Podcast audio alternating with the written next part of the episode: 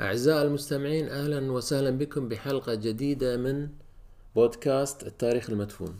اليوم موضوعنا عن الحروب الصليبية. الحروب الصليبية الحروب الصليبية معروفة. التاريخ اللي يدرسونه في المدارس.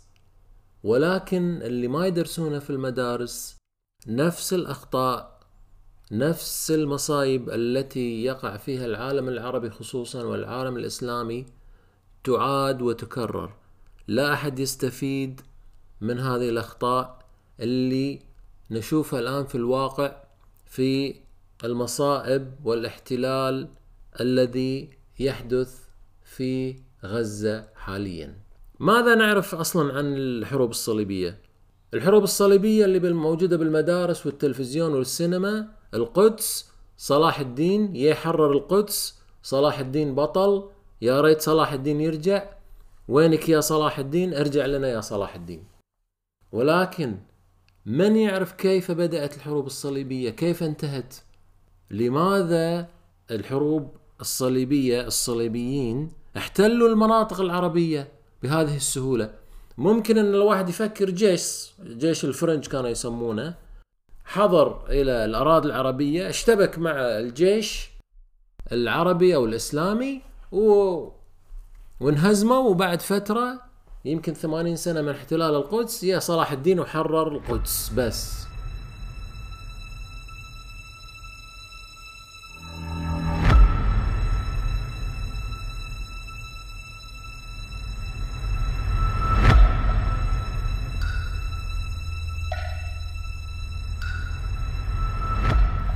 بدأ أول زحف للصليبيين الغزو الصليبي في يوليو عام 1096 جمهور غفير من الفرنج كانوا يسمونهم الفرنج مثل ما قلنا خرجوا من القسطنطينية.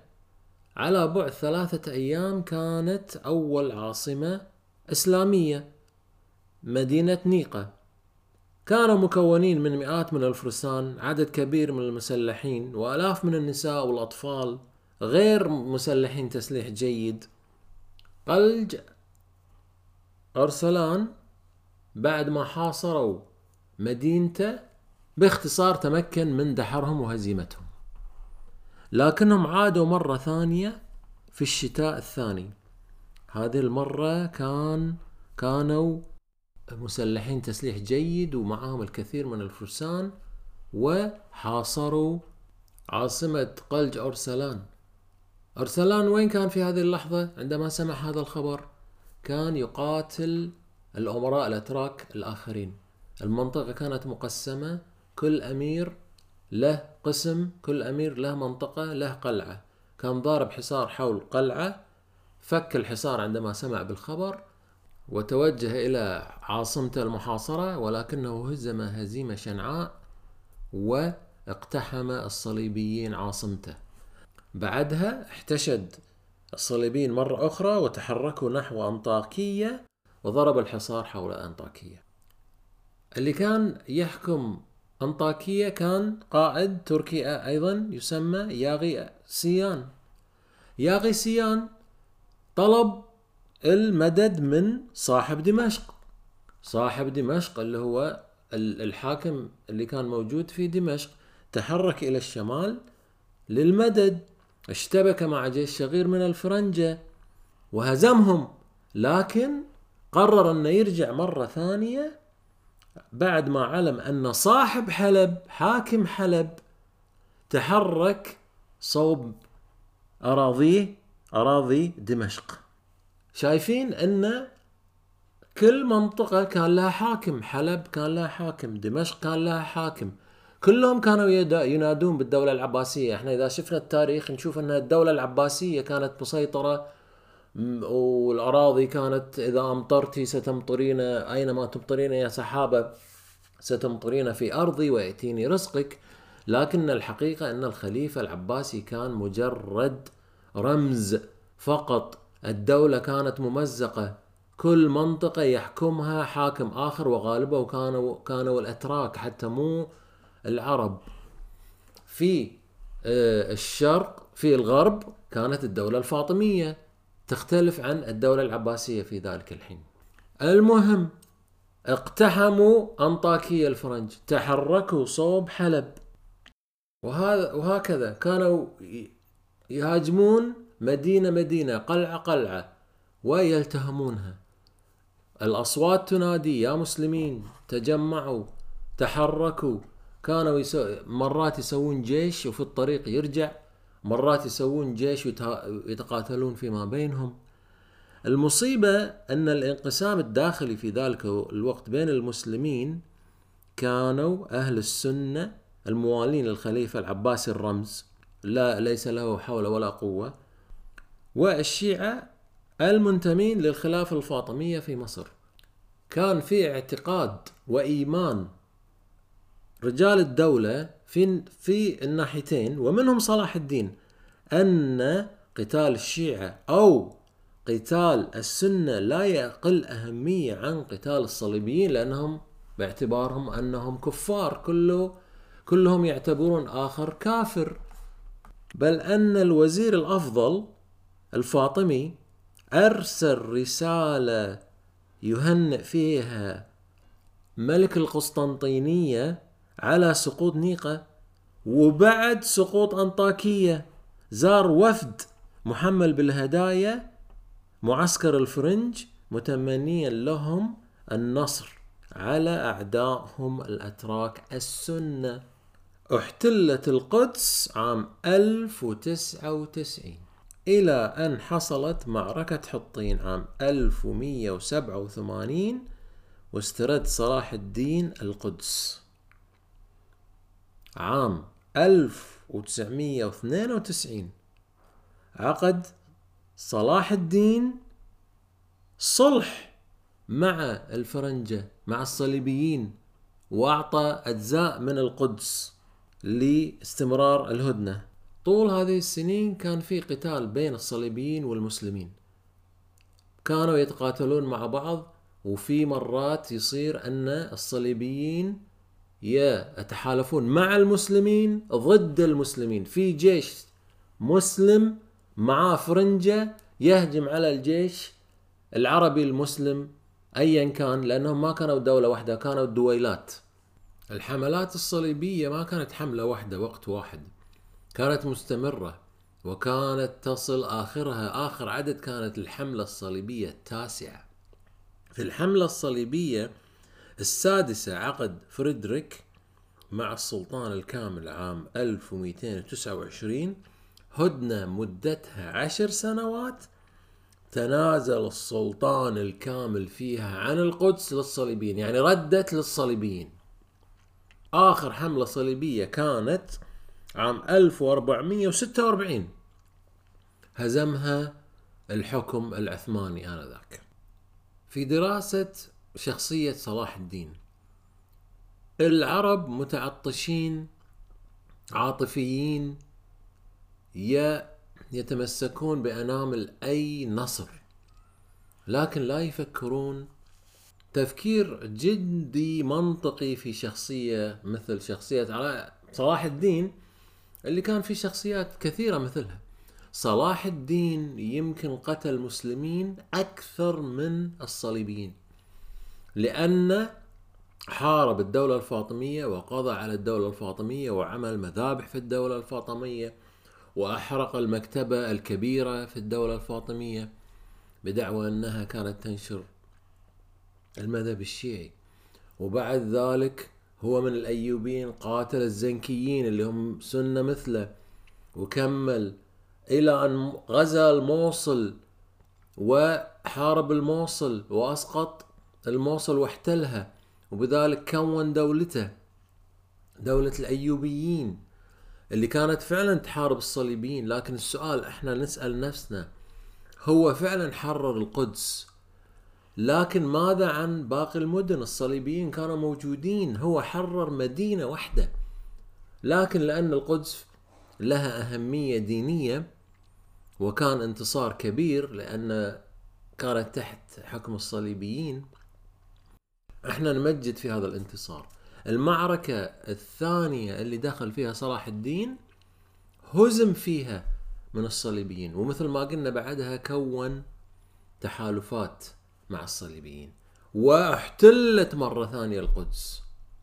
لكن هذا كله ما يدور ولا يدرس الأسباب التي خلت الصليبيين يحتلون ويقاتلون ويرتكبون المذابح. وكذلك المسلمين كانوا يرتكبون مذابح.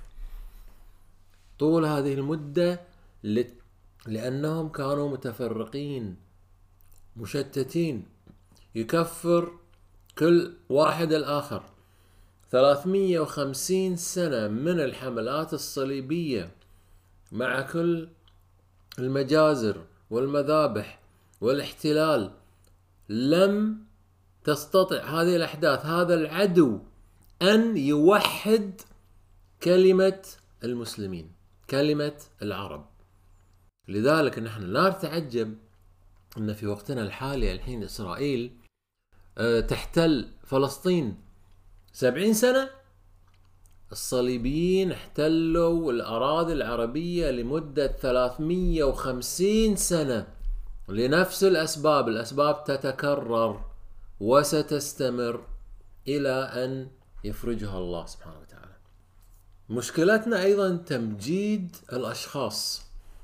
حبك قصص حول الأشخاص الأبطال.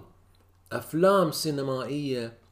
وأهمها كان فيلم الناصر صلاح الدين لأحمد مظهر. أيام جمال عبد الناصر. كلها تقريبا حقائق غير حقيقية. في حقائق تاريخية حقيقية دست معها أشياء كثيرة.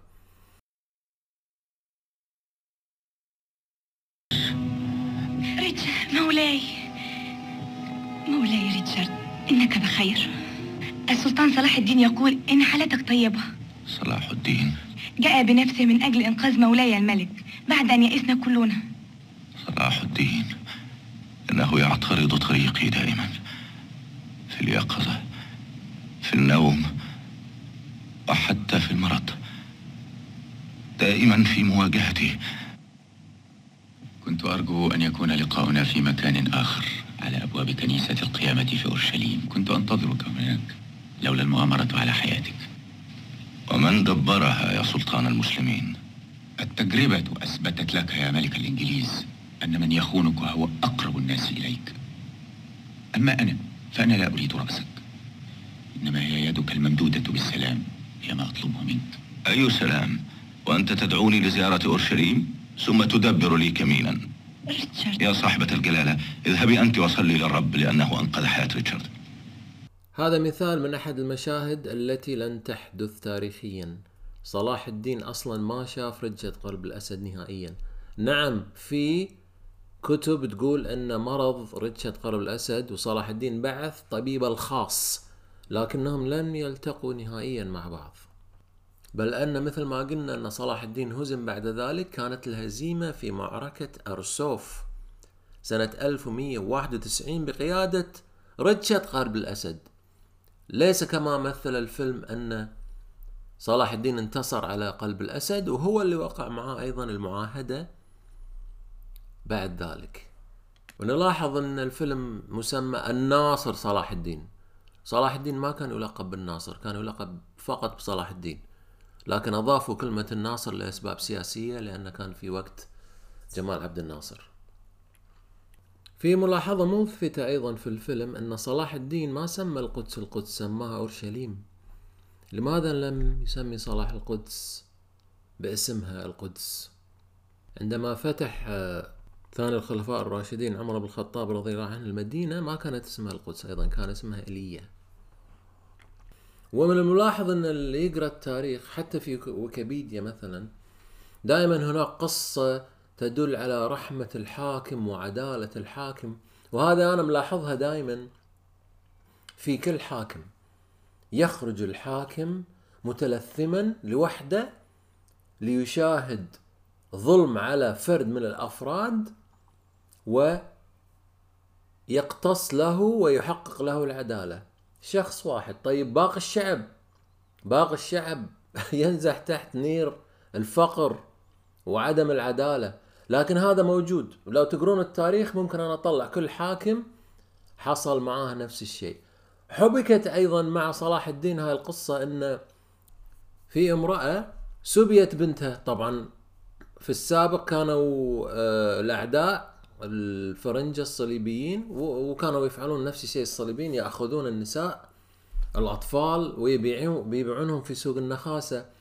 جاءت إلى صلاح الدين تبكي إنها فقدت بنتها رجاء ساعدها وفعلا أرسل قوادة أو الجنود إلى سوق النخاسة سوق العبيد إلى أن وجدوا البنت ورجعها إلى ب... إلى أمها. قصة فعلا عاطفية لأن أصلا هناك عشرات الآلاف من الرجال والنساء والصبية كانوا ينباعون في السوق. إيش معنى هذه البنت يعني مثلا؟ فلذلك إحنا لازم نقرأ التاريخ قراءة صحيحة. ممكن نذكر أن صلاح الدين حرر القدس لكن لا لازم نعرف من هو صلاح الدين ماذا فعل وين راحت القدس؟ القدس مرة ثانية احتلت. لا نقف عند شخصية واحدة. ليس المقصود صلاح الدين في شخصيات كثيرة أيضا. منسوجة حولها الكثير من القصص والعاطفة. أذكر مثل جمال عبد الناصر صدام حسين. لحد الحين في ناس يحبون صدام حسين ولحد الحين في ناس يحبون جمال عبد الناصر مع الكوارث اللي حلت في بلدانهم. لذلك يجب أن نحفر وننقب في التاريخ المدفون التاريخ الغير ظاهر. لعل وعسى في يوم من الأيام الأمة العربية الإسلامية وحتى في الدول نفسها الشعوب تتعظ وتأخذ من الماضي عبرة لكي لا تقع في نفس الأخطاء.